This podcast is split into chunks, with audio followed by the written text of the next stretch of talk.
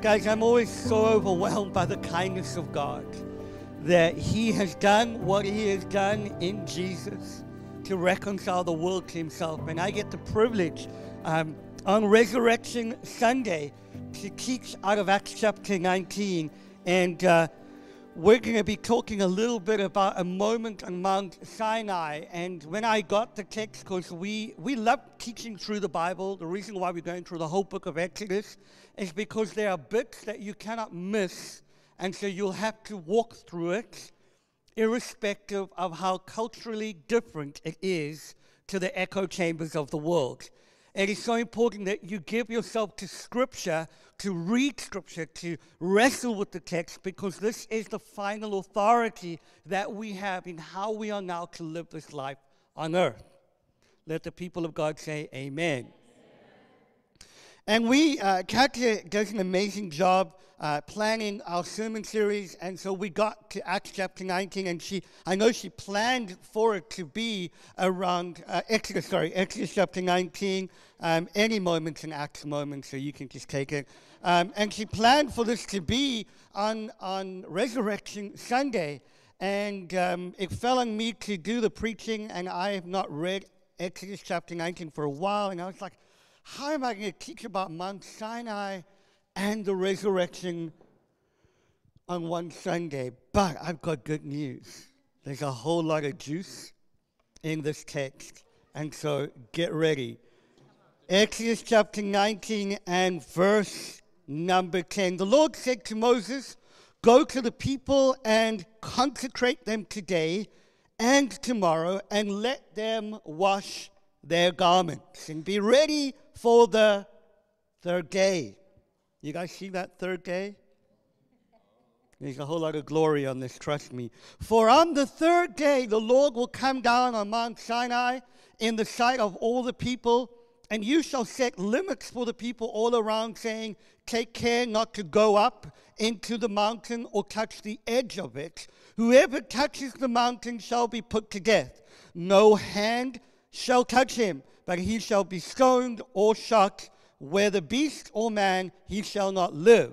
When the trumpet sounds a long blast, they shall come up to the mountain. And so Moses went down from the mountain to the people and consecrated the people, and they washed their garments. And he said to the people, Be ready for the third day. Do not go near a woman. On the morning of the third day, there were thunders and lightnings and a thick cloud on the mountain and a very loud trumpet blast, so that all the people of the camp trembled. Then Moses brought the people out of the camp to meet God, and they took their stand at the foot of the mountain.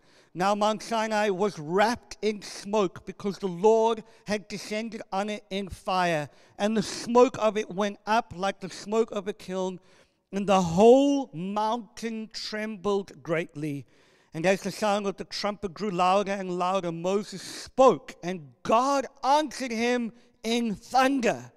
The Lord came down on Mount Sinai to the top of the mountain. The Lord called, called Moses up to the top of the mountain, and Moses went up. Now, this is an incredible moment We've been journeying in this journey of freedom as a church and through the book of Exodus. We've come to this moment where God is about to establish his covenant with his people, Israel, with his people that he has chosen, with his people a little bit earlier that says he carried them on eagle's wings. I love God because one of the things you'll notice about God from the earliest revelation of who God is, is that He's actually slow to anger and rich in love. A little bit earlier in Exodus, we see this moment where Moses says to God, I, I want to see your goodness. And throughout the Old Testament, sometimes God gets a bit of a bad rap, like uh, He's about to smite you just because He's a bit grumpy. But the thing is about God is that God is holy. He is utterly, beautifully, wonderfully, and happily holy. And sometimes when we think of holiness, we think of holiness in terms of um, a really grumpy headmaster waiting to smite us when we step out of line, or better still, a really old school woman with a bun in her hair wearing a long dress, making sure that everyone follows the rules. But holiness simply means one who is set apart. And the thing about God is He is entirely set apart. He is set apart from the affairs of this world. He is set apart from the timeline of history. He is set apart from every aspect that we see on earth as one who not only rules over it, but has preeminence over it. But there's something beautiful about the revelation of God that we see in Scripture, and particularly right from the beginning in Eden, right up until now in Exodus, that God wants to be with his people. That God's greatest desire is to hang out with his people. To hang out with my kids who are making a lot of noise. God wants to hang out with his people. God, hey boy. Deliver me from evil, Lord. Um, God wants to hang out with these people. God wants to connect with these people. God wants to tabernacle with these people. This is God's being God's highest aim. But the thing about him is that because he's so utterly set apart, because he's so utterly holy, and I want to say that he is happily holy, because true holiness is happiness in God. Dr. Michael Eaton, a great theologian, really drove this home for me when he said, if you want to get holy, get happy in God. Some of you are like, really? Yeah, I'm going to get there in a moment. But when you begin to understand that God is not wanting to be at a distance, He's always wanted to be close. But because of our sinful choices, because we've chosen to put ourselves in the way of His um, uh, because we've chosen to put ourselves in the way of our own decision making rather than relying on who He is, we've missed out on a great display of His goodness. And Israel was living in this place of not being able to access the very presence of God as much as God desired to be amongst His people. And so God is about to establish his covenant on Mount Sinai. This is the Mount of Visitation. This is the mountain that Moses had his first encounter with God on. This is the mountain now called by the of Moses the mountain of God. And we see this moment where God sets out the boundaries, He sets out the rules in order for us to understand how to engage with Him because He does not want to kill anybody, not because He is actively killing anyone, but because of His set apartness that when sin encounters that, the result is death. And so He says, I just want you to understand this is not the active punishment of God, this is the result of our own choices coming into contact with his happy holiness. And then we see God saying, Right, I'm going to establish a covenant with my people. I'm going to give them rules and regulations. And he says this is going to be happening on the third day. And I'm putting all these rules around, like you need to make sure that you've washed your clothes, that you have cleansed yourself, that you have set yourself apart in order to come even close to the foot of the mountain. And then only one person is able to climb that mountain, Moses, because I have a relationship with him. I find it striking that God spoke to Moses face to face as a friend would, even under these conditions. That's how eager God wants to connect with you. That's how eager God is to meet with you in amazing beauty. And of course, we see that they have to clean themselves, they have to uh, consecrate themselves, they have to get ready to come in on the third day. And we see that as that happens, there is darkness and a cloud that envelops the mountain. There is a trembling, there is a shaking, and there is a voice from heaven as God begins to speak, even in the midst of the darkness. Uh, one of the things that we don't often appreciate about the story of crucifixion, about the historical fact of three days between his crucifixion and his resurrection is the dark Saturday. When God's not present, when, as it were, God is dead in a tomb. And it feels like there is no hope, but I'm so glad, as the one preacher said, that it looks like nothing's happening, but Sunday is coming. And we see resurrection life. And we see this moment of this cloud enveloping this uh, mountain. And we see this incredible fear and trembling. And one of the things you'll notice about Mount Sinai is this incredible thought that on Sinai, what happens is that the voice of God is heard in the midst of it. And what it produces is fear and trembling, lest people come close and die that the voice of God sounds like condemnation. It sounds like death almost in one sense. People are so afraid in this moment. You'll notice that at Mount Sinai, that what is needed is an external obedience in order to come closer to Him. But even that external obedience is not enough. I, I don't know if you realize this, but all of your hard working for the grace of God produces no fruit. And at Sinai, they have to clean everything outside. They have to be externally consecrated. But the problem is, internally, they still had a sin issue. Internally, they had not got clean. At Sinai you'll, Sinai, you'll notice that God comes down in this beautiful way of smoke and fire. But the problem is, Moses has to do the hard work of walking up a mountain in order to meet with God. At Sinai, you'll notice that death is the result of disobedience. It's quite a fascinating thing in that at Sinai, God teaches, or let me rephrase that, God invites the people into obedience, but an obedience that does not need relationship. It's quite an, it's quite an outrageous thing. God desires relationship, He wants to connect with them, but he gives them the law that simply requires obedience without relationship. And I know so many Christians who live obeying the rules, but they're not connected in relationship with God because the Bible says that the law is ineffective in making you right to stand before God. I just want to help you quickly for a moment. That, that's outrageous. The law is perfect. You understand that God gives Moses the Ten Commandments in its perfected revelation this moment. And that the Bible says that if the people obeyed those rules, God would bless them. Sinai required obedience. And if you didn't obey, you die. That was the result. When I look at Sinai, it does not fill me with great hope. It does not fill me with great joy. I, know that often people look at the old covenant and go, oh my gosh, imagine if we lived in that kind of glory. Imagine if we lived in that kind of encounter. But the truth is, dear brothers and sisters, that that is an in- inferior covenant.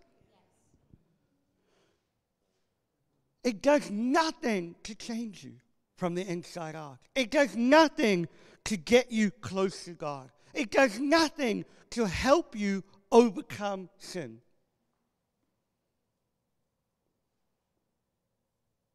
And Sinai is this place of trembling and fear. And God says to the people of Israel, On the third day you will see me. And all it produces is a sense of fear an anticipation of death, a desire to step back rather than to step close. But I've got good news for you that there's another third day that redeems Sinai. The Bible says in 1 Corinthians and chapter 15 that Christ rose from the dead in accordance with the scriptures.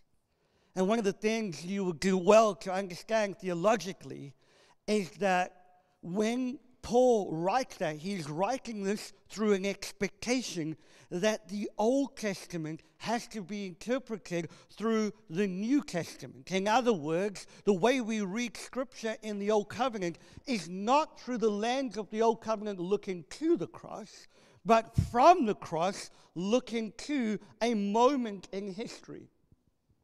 And what's happening in this moment Because actually, if you study the scriptures, you don't see anything explicit in the Old Covenant saying that Jesus would rise on the third day. But you see these prophetic foreshadows. You see these prophetic moments that speak into a reality that's about to come even a few hundred years later. And I've got good news for you. Today, we celebrate another third day. One that does not cause fear, one that does not cause separation, one that does not bring death, but brings resurrection. Shika Bazooka. Because forever in the people of Israel's mind, this third day would have been cemented as a moment of great trembling. As a holy God who wants to stay apart, not come close. As a holy God who repays with death any attempt at moving close to him but it's simply a foreshadow. It's simply a veiled picture.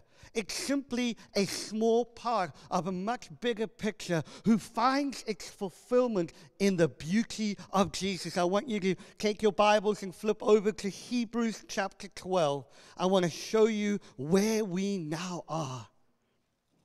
Hebrews chapter 12. This is so beautiful, it's going to change your life, I promise. Hebrews chapter 12, it says this in verse number 18 For you have not come to what may be touched, a blazing fire and darkness and gloom and a tempest, and the sound of a trumpet and a voice whose words made the hearers beg that no further messages be spoken to them, for they could not endure the order that was given. Even if a beast touches this mountain, it shall be stoned. Indeed, so terrifying was um, the sight that Moses said, I tremble with fear. But you have come to Mount Zion. Oh, it's a whole new mountain. The city of the living God, the heavenly Jerusalem, and to the innumerable angels in festal gathering. There is one almighty party that is happening right now. There is one almighty feast that is going on for all of eternity. This is the mountain that you have come to.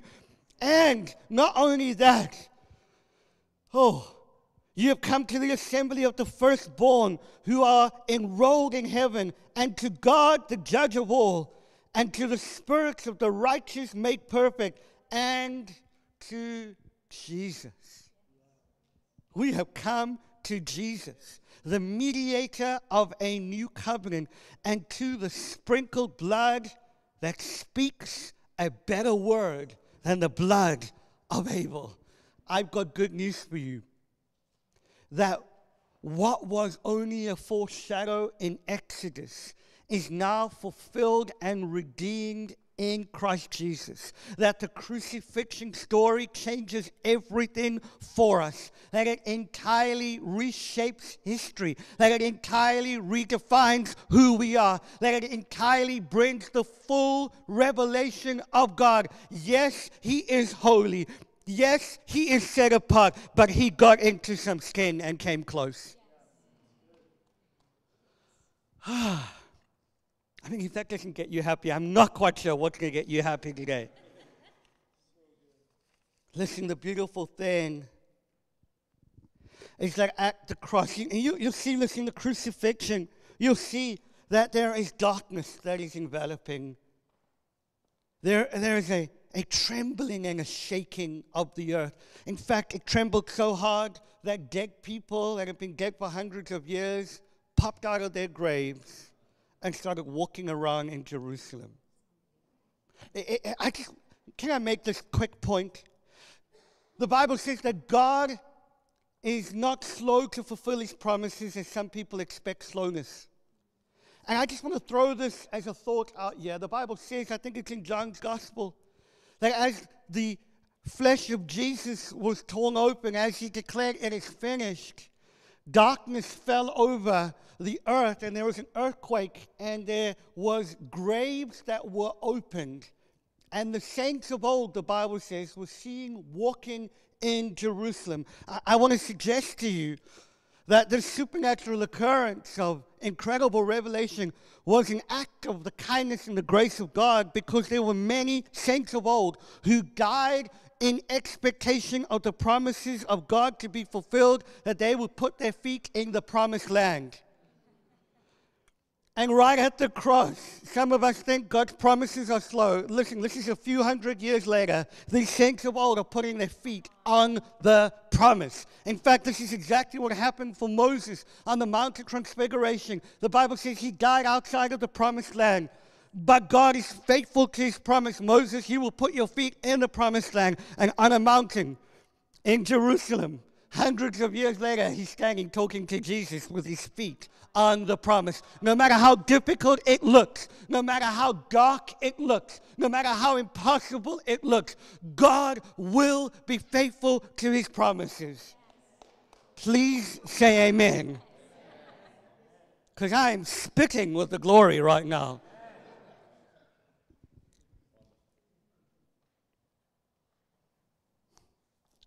At Sinai, you, you're the voice that brings death, as it were, because of our inability to come close. But at Golgotha, on a little mountain, in the crucifixion moment, what you hear is not death, but you hear, Father, forgive them. The voice of God in Jesus, because He is God on that cross. It's not like God was somewhere separate out in the cosmos smiting Him. No, no. The Bible says that God was in Christ Jesus. God was taking the full weight, the full requirement, the full debt on himself. The thing about the cross and the ugliness of the cross is that it's so messy, it's so ugly, not because God is simply angry at the world, but because the full weight of our sin looks messy, it looks ugly, it looks violent, it looks bloody. And there he is, God, and instead of saying, if you come too close, you're going to die, he says, forgive them. He says, it's finished. The full weight of your wrongdoing, the full weight of your inability to fulfill any of God's laws, rather than saying, if you come close and touch this mountain, You'll die. He goes, I forgive you. I forgive you. In fact, Paul puts it this way in 2 Corinthians I no longer count your sin against you. When God is doing the math about your wrongdoing, past, present, and future, he gets to a zero balance because it's all been paid on a hill called Golgotha. It's all been paid, as it were, at Mount Zion for you and for me.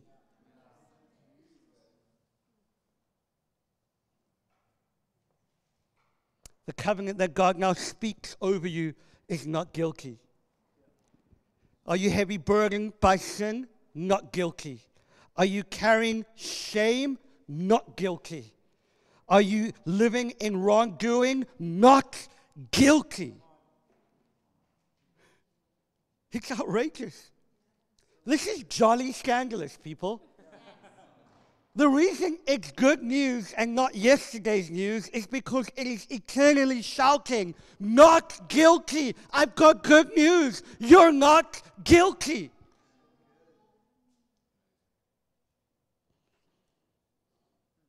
At Sinai, we see that obedience releases blessing. If you want the blessing of God, you have to obey, and that obedience isn't even connected to relationship, but at the cross, at Mount Zion, as it were, we see that obedience is not the goal, relationship is the goal, and that as you obey, what you get rewarded with is not, is not a whole lot of things. It's out of the overflow of relationship.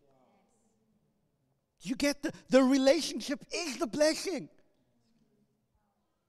You're not just in right standing with God, It's not that you're just like great against pain. No, no. He invites you in Christ into this relational dynamic that's incredibly beautiful.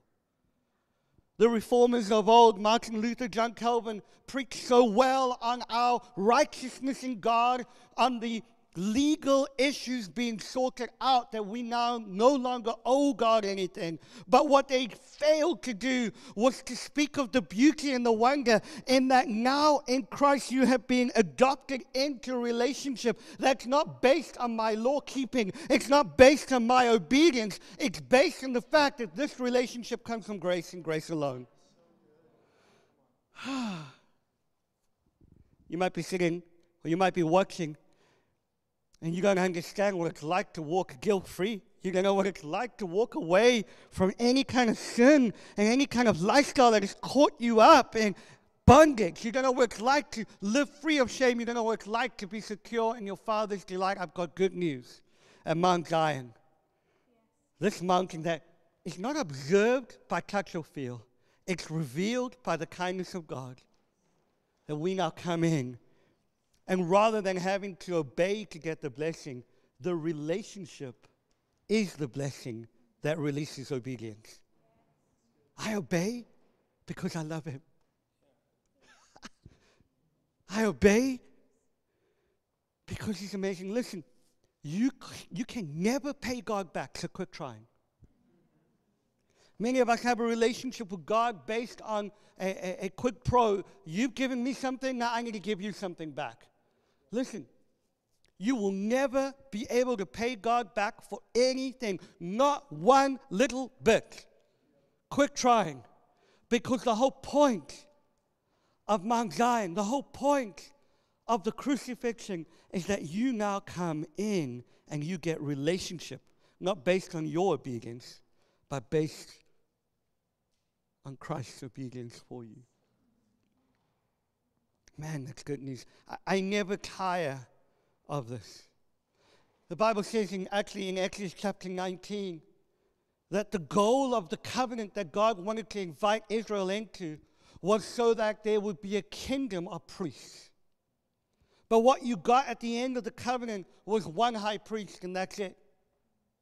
Not a kingdom of priests, not a whole organized, uh, um, a whole community of priests. You got one man who once a year could make it right for you. But now, we get a community of priests who minister to God in relationship because we walk on the sprinkled blood of Jesus. Sinai is entirely ineffective. The law and all of its requirements is entirely ineffective to give you right relationship with God. I'm so glad that He's invited me in. What's beautiful is that at Sinai, Moses has to walk up a mountain in order to encounter God. But what happens at Zion, what happens in that moment of the crucifixion, is that God gets right into the mess of our world and comes close so that you get face to face revelation with Him. Friends, the, the beauty of salvation is that it's not a head knowledge revelation. It's why the writer to the Hebrews says we've come to something that cannot be touched. Sinai could be touched, it could be seen. You go to the Middle East, you'll see Sinai. But Zion comes by way of relational revelation. And, brothers and sisters, here's the beautiful thing is that God in Jesus comes down to have face to face relationship with you. And what's beautiful is that God in the Holy Spirit is still coming down yes. to draw you into an ever increasing, unfolding revelation of all that He is. We've not come to something that can be touched, but here's the hope is that one day, according to Revelation, there will be a physical city, a heavenly Jerusalem, one that we will be able to touch and feel. And it will come and take residence up on the earth and make all things brand new. Okay, I'm just gonna, oh, Lord, help me. Help me not be Pentecostal for a moment. Yeah, I, I just want to help you. The very thing that you're facing right now, the very pain that you're struggling with right now, the very dynamic that you feel has no solution, there is a moment coming because of the resurrection where the very physical reality of that pain will be met in its entirely, entirety and completely healed because he will come again. We won't be going up. Some of you are trying to escape the earth. I want to tell you the Bible says that heaven's coming down. He comes at Sinai, we've got to walk up. At Zion, he comes down. At Pentecost, he comes down. And in the end, we'll see Mount Zion in its physical form and reality, and all things will be made brand new. Brothers and sisters, today as we celebrate Resurrection Sunday, the third day, the inferior, the inferior dynamic of an old covenant, perfect as it is, no longer is the superior experience of our reality. Now we enter into the reality of the new covenant, which is far more spectacular spectacular. It speaks a much better word than Abel's blood ever did. Abel's blood cried out for vengeance. It cried out to right the scales, make things right, punishment, vengeance. But Jesus' blood cries out grace, grace, grace. The last thing I want to say about Mount Zion, which I think is incredibly beautiful, he said, At Sinai, if you touched that mountain, if you came close, you died. But at Mount Zion, at the crucifixion, at the resurrection, in the garden tomb, what you get rather than death is resurrected life. I, I wish I had time to unpack even this some more, but here's the beautiful thing, dear brothers and sisters. Is that the hope of the Christian faith is not a disembodied heaven floating in the sky somewhere. It is the very resurrected life of Jesus flowing through us, so that as He is, so we are in this world. That's what 1 John tells us. It literally means that Jesus, who was resurrected on the third day, who had a physical body, so much so that Thomas could put his hands in his hands and see the holes where there were. That that physical glorified Jesus ascended into heaven and is now in a reality that we have access to. Help me, Jesus. So that He wants to answer His own prayer Father, let your kingdom come on earth as it is in heaven. There is a man with a physical body in heaven, a resurrected man who once was clinically dead. Dead as in dead. As in dead, dead, dead. Even I, as an African, know what dead looks like. Dead has now come alive and has lived and is alive for over 2,000 years. And the hope of the Christian faith is not that someday we'll escape this bad earth.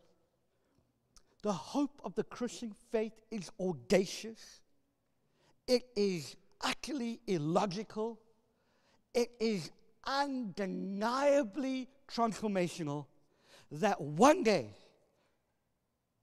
this physical body will take on immortality. And in a physical, glorified body, we too will live forever and ever and ever and ever. And the security of that hope is not in wishful thinking. The security of that hope is a historical Jesus who walked the face of this earth a historical Jesus who died on a cross, recorded both in scripture and in external manuscripts, and a historical Jesus who, on the third day, redeemed Sinai for us so that we now get to walk in everlasting life. A historical Jesus that over 500 people saw walking in Jerusalem. A historical Jesus. That 12 disciples who encountered this resurrected Lord went from being absolutely fearful, timid, to being beyond changing in their conviction and belief that Christ is risen. They were willing to die for it. I mean, I am happy for other people to die for something, but I need to be convinced. I need to touch and feel. In fact, one of the writers, eh, John, he writes, he says, We touched him, we felt him, we saw him, we engaged with this physical resurrected Lord Jesus. And since then, right now, on this day, over 2 billion people have celebrated a historical fact that keeps on changing people's lives, transforming homes, healing marriages, releasing physical healing on the earth, changing whole communities, shifting the very dynamics of nations because He is Lord over all. And what's beautiful is unlike Sinai, there is no death to be found at Mount Zion, only resurrected life. And we are getting drip fed that very resurrection life every time we say, Let your kingdom come on earth as it is in heaven. Dear brothers and sisters, this hope that we have is not fleeting, it is eternal. And I want to invite you today to come to Jesus who is the mediator of a new covenant. Some of you are working real hard at trying to be good. I want to tell you, Zion says, I give you grace that empowers who you already are. Some of you are trying to figure out what it looks like to come into relationship with God. I want to tell you that at Mount Zion, just like Jesus stood at his tomb, he said, Go tell your brothers, my brothers, that my Father, I'm going to see my Father who is now your Father.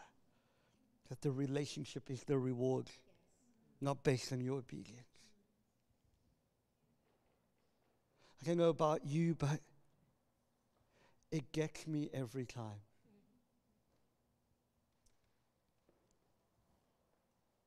What's beautiful the Bible says in Romans that the same Spirit that caused life to come to that dark, cold tomb, caused the stone to be rolled away, is now at work in you and me so that the future reality of Mount Zion the future reality of a city that is coming, the future reality of heaven breaking out on the earth is now already at work in us and through us, so that every piece of ground that our foot shall walk upon becomes an opportunity to redeem it and make it a space for Zion to land. Dear friends, this hope is not fleeting, it's secure. And I want to invite you, I want to invite us as a community that we need to believe God again for the impossibility. Listen, it is ludicrous. The Apostle Paul says, if there is no resurrection, we're all out of our minds. we might as well give up. Check ourselves into a psych ward. But oh, not only does history back up the reality of the resurrection, but my changed life. Because there's nothing in me and of me that would want to overcome sin, except for the fact that his blood flows through my veins. You have not come to something that can be touched, but you have come to Mount Zion. You've come to a better covenant. Mount Sinai was ineffective in changing the people of Israel because after this they continue to run after the affections of their heart that draw them away from God rather than to God. But when Christ came, everything changed. And the power of the resurrection is at work in you and me right now. The simplicity is to believe. The simplicity is to say, Yes, Lord. What you said is true. And I want to invite you as a community. I said to Kathy on the way coming here, it's like, we need to break some things around healing. We need to break some things around breakthrough in terms of provision and favor. Because the resurrection means that this is now our portion. And our expectation is the inbreaking of the same spirit that raised Jesus from the dead. I want to tell you once more Moses and the law that he brought will not lift a finger to help you overcome sin or transform your life. But grace that is revealed in Jesus, who is God, and in the resurrection and ascension changes everything for us. And so I want to invite you. We're going to pray right now, just in a moment. Why don't you come and play? Um, I want to pray for the sick. We're going to pray. Listen, if you are oppressed by the devil, there's nothing but the blood of Jesus. If you're sick in your body, there is nothing but the blood of Jesus. I want to tell you the blood of Jesus is warm in heaven. The Bible says that his blood is sprinkled on the floor so that we can come boldly to him. when John has his revelation of Jesus, he sees a lion and a lamb that is slain. I'm going to tell you that resurrection blood is still available for you, no matter where you're at, whether it be provision, whether it be a fresh encounter, whether it be cycles of sin that you just can't break free from. There's some of you who are living with long term shame and guilt. There's blood that makes you whole. And the resurrection power of Jesus is here because Christ is risen. He is risen indeed. When you stand to your feet.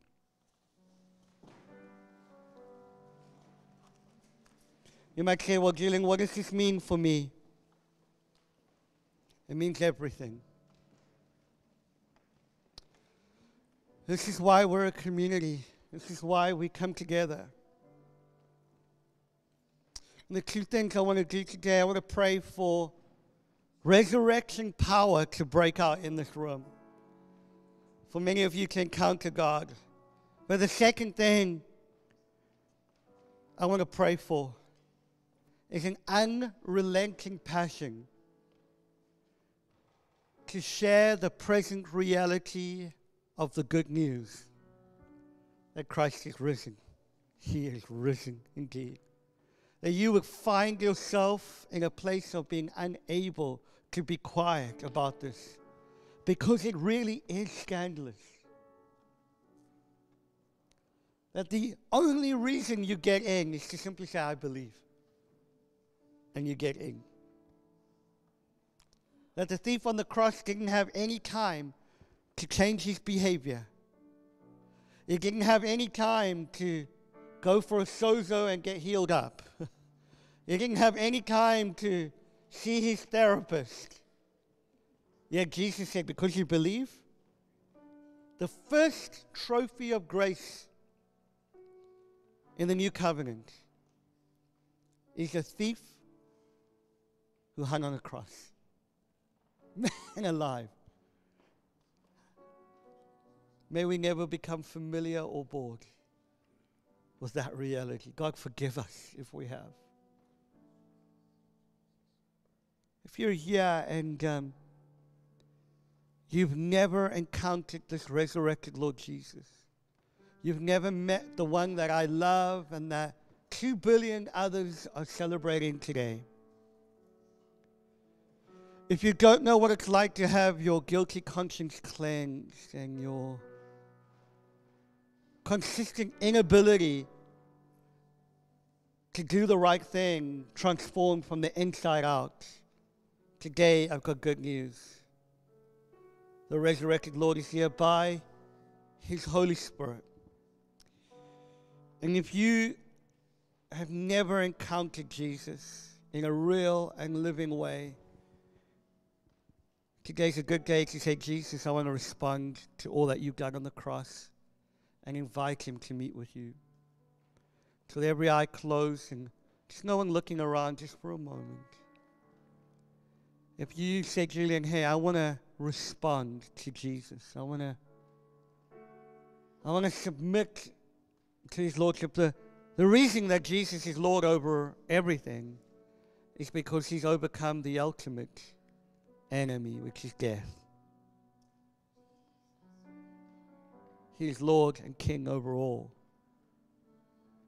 And if you want to say, hey, I want to come into this family, I want to respond to the resurrected Lord and make him my Lord. With every eye closed and no one looking around, I simply want you to put up your hand. I'm not going to call you up to the front. I just want to see who people are saying, actually, I want to submit to the Lordship of Jesus. I want to encounter him for the first time. Just quickly raise your hand, no one looking around. Very quickly, if that's you.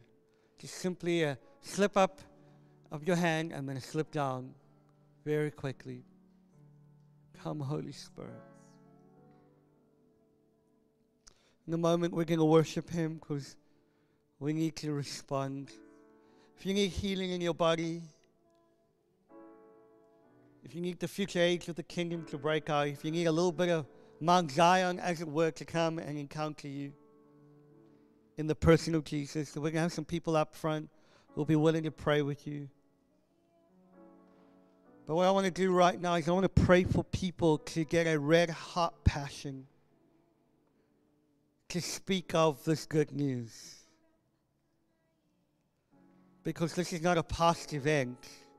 This is an eternal reality. Christ is resurrected. He is risen. And people need to hear this. And so, if you need a passion rekindled for evangelism,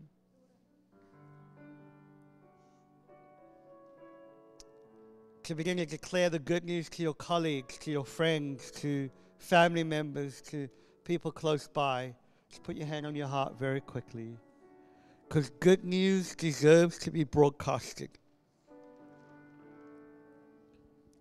And Father, right now, in the name of Jesus, I pray for the fiery, burning passion of good news speakers to be released in this community. That we would be a people who would not shy or be quiet or step back of telling people that Christ is risen. Christ is risen. Christ is risen.